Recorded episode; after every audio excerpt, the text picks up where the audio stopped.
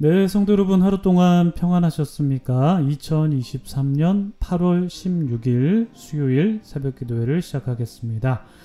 오늘은 수요 묵상이 있는 날입니다. 어, 현장에 오실 분들은 함께 하셔서 말씀 묵상하시길 바라고 또 온라인으로 참여하신 분들께서도 함께 말씀으로 묵상하는 시간 갖도록 하겠습니다. 우리 기도하면서 새벽 기도회 시작하겠습니다. 기도하겠습니다. 하나님 아버지 감사합니다. 오늘도 새로운 하루를 허락해 주시고 하나님께 감사하면서 하루를 시작할 수 있게 해주셔서 감사합니다. 우리의 마음과 생각은 바람과 같아서 시시때때로 바뀌는 것 같습니다. 바람이 어디에서부터 부는지 알 수 없는 것처럼 시시각각 바뀌는 우리의 마음과 생각도 때로는 그 근원을 알 수 없을 때가 있는 것 같습니다. 그래서 더 혼란스러울 때가 있지만 그럴 때 우리가 변하지 않는 하나님을 바라보는 것이 우리의 소망임을 믿습니다. 주님, 그래서 오늘도 우리가 변치 않는 주님을 바라봅니다. 변치 않는 말씀을 보고 붙들기를 원합니다. 주님, 오늘도 우리에게 말씀하여 주실 때에 그 말씀이 우리에게 가까이 있어서 우리의 마음에 간직될 수 있도록 도와주시옵소서. 주 성령께서 우리의 마음 가운데에 역사하여 주시고 우리의 이성 가운데에 함께하여 주시옵소서. 감사드리며 예수님의 이름으로 기도드립니다. 아멘. 네, 오늘 저희들에게 주신 하나님의 말씀은요. 로마서 13장 8절부터 14절까지 말씀입니다. 로마서 13장 8절로 14절까지 말씀 봉독해 드립니다. 피차 사랑의 빛 외에는 아무에게든지 아무 빛도 지지 말라. 남을 사랑하는 자는 율법을 다 이루었느니라. 가늠하지 말라 살인하지 말라 도둑질하지 말라 탐내지 말라 한 것과 그 외에 다른 계명이 있을지라도 내 이웃을 내 자신과 같이 사랑하라 하신 그 말씀 가운데 다 들었느니라. 사랑은 이웃에게 악을 행하지 아니하나니 그러므로 사랑은 율법의 완성이니라. 또한 너희가 이 시기를 알거니와 자다가 깰 때가 벌써 되었으니 이는 이제 우리의 구원이 처음 믿을 때보다 가까웠음이라 밤이 깊고 낮이 가까웠으니 그러므로 우리가 어둠의 일을 벗고 빛의 갑옷을 입자.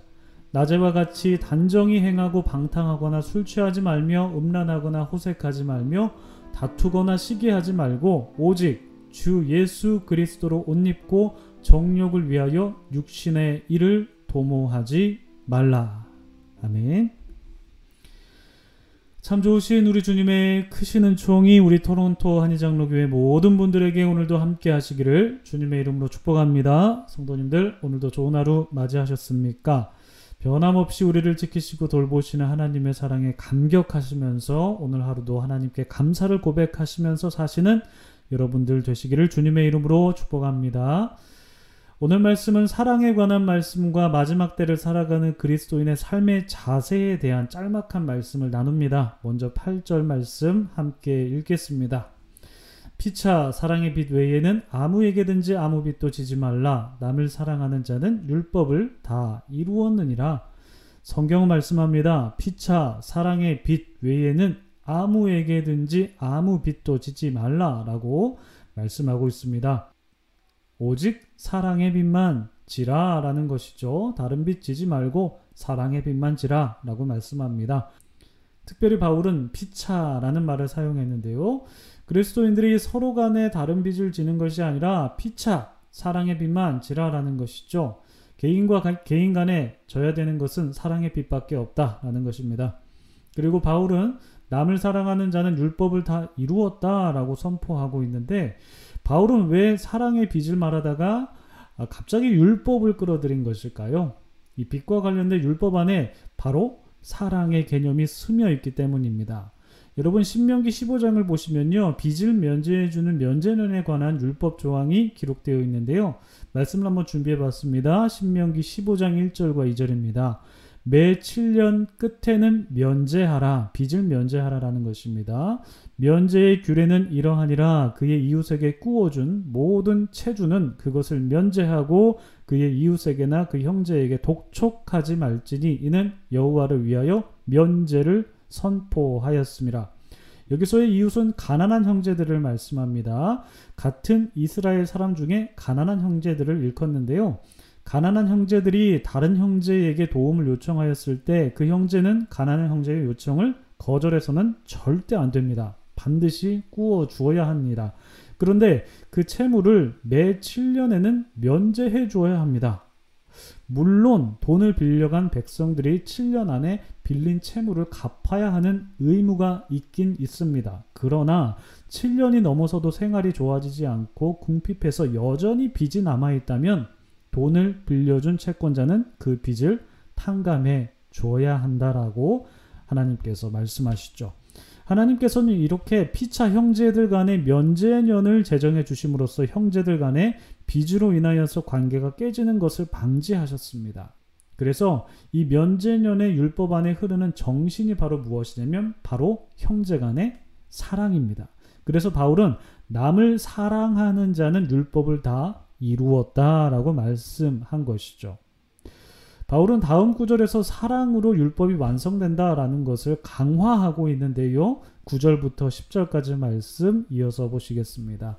가늠하지 말라 살인하지 말라 도둑질하지 말라 탐내지 말라 한 것과 그 외에 다른 계명이 있을지라도 내 이웃을 내 자신과 같이 사랑하라 하신 그 말씀 가운데 다 들었느니라 사랑은 이웃에게 악을 행하지 아니하나니 그러므로 사랑은 율법의 완성이니라 사랑으로 율법이 완성된다. 율법이 마침이 된다. 라는 것을 사도 바울이 강조하고 있습니다. 사랑이 최고다. 라는 것이죠. 이어서 바울은 마지막 때를 어떻게 살아가야 하는지 권면하고 있는데 11절부터 14절까지 말씀 보시겠습니다. 또한 너희가 이 시기를 알거니와 자다가 깰 때가 벌써 되었으니 이는 이제 우리의 구원이 처음 믿을 때보다 가까웠습니다. 밤이 깊고 낮이 가까웠으니 그러므로 우리가 어둠의 일을 벗고 빛의 갑옷을 입자 낮에와 같이 단정히 행하고 방탕하거나 술 취하지 말며 음란하거나 호색하지 말며 다투거나 시기하지 말고 오직 주 예수 그리스도로 옷 입고 정욕을 위하여 육신의 일을 도모하지 말라. 바울은 말씀합니다. 너희가 이 시기를 안다. 그 시기가 어떤 시기입니까? 자다가 깰 때가 되었다라는 것을 안다. 이 자다가 깬다라는 시기는 종말의 때를 의미하는 것입니다. 이제 종말의 때가 벌써 되었다라는 것을 너희가 안다라고 바울이 말하고 있죠. 그래서 바울은 이제 우리의 구원이 처음 믿을 때보다 가까웠다라고 그 종말을 부연하고 있습니다. 그런데 여기에서 우리가 놓치지 말아야 하는 포인트는 바로 가까이 왔다라는 표현입니다. 가까이 왔습니다. 그런데 가까이 왔다라는 것은 아직 그때가 이른 것은 아니죠. 그냥 가까이 온 것입니다. 그래서 바울은 12절에서 밤이 깊고 낮이 가까웠다 라고도 말씀하는데 아직은 깊은 밤이다 라는 것입니다. 여러분, 우리가 깊은 밤에 무엇을 해야 될까요?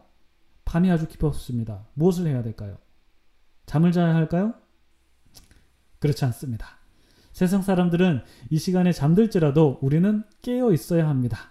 깨어서 무엇을 해야 할까요? 어둠의 이를 벗고 빛의 갑옷을 입어야 합니다. 그래서 잠들다, 깨어 있다 라는 것은 비유적인 표현이죠.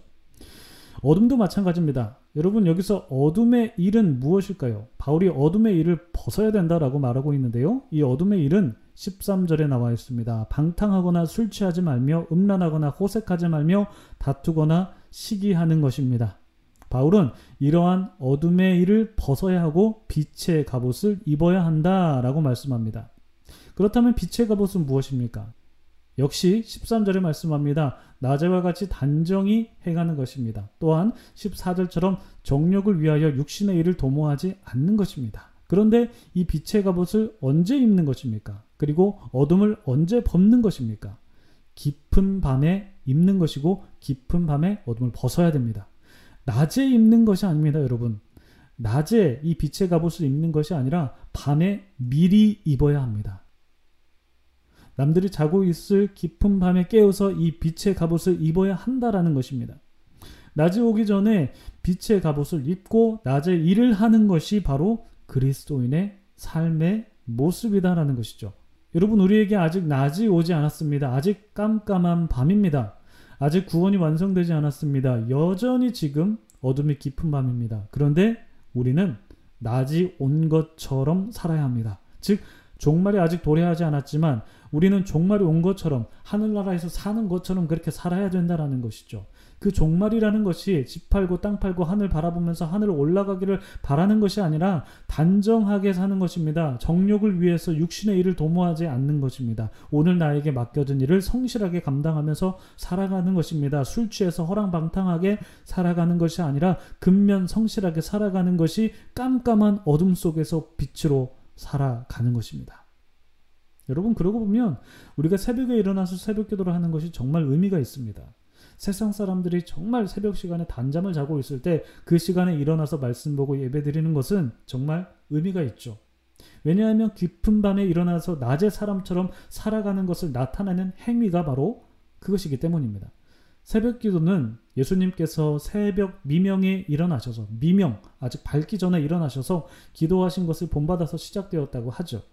새벽 미명, 즉 아직 밝기 전에 일어나서 주님의 말씀을 묵상하는 것이 곧 빛의 갑옷을 입는 것이고 낮을 준비하는 자세입니다. 여러분, 우리 모두가 이런 삶 살기를 원합니다. 아직 깊은 밤입니다. 영적으로도 깊은 밤입니다, 여러분. 깊은 밤이지만 낮이 온 것처럼 살아갑시다. 근면하게 성실하게 맡은 바 일을 잘 감당하면서 살아갑시다. 그것이 바로 아직 밤이지만 낮이 온 것처럼 살아가는 것입니다. 그리고 여러분, 우리가 서로 사랑의 빚을 지면서 살아가길 원합니다. 서로 사랑하면서 낮이 온 것처럼 살아가는 우리 모두가 되길 위해서 기도하시고요. 오늘 하루 시작하시겠습니다. 기도하겠습니다.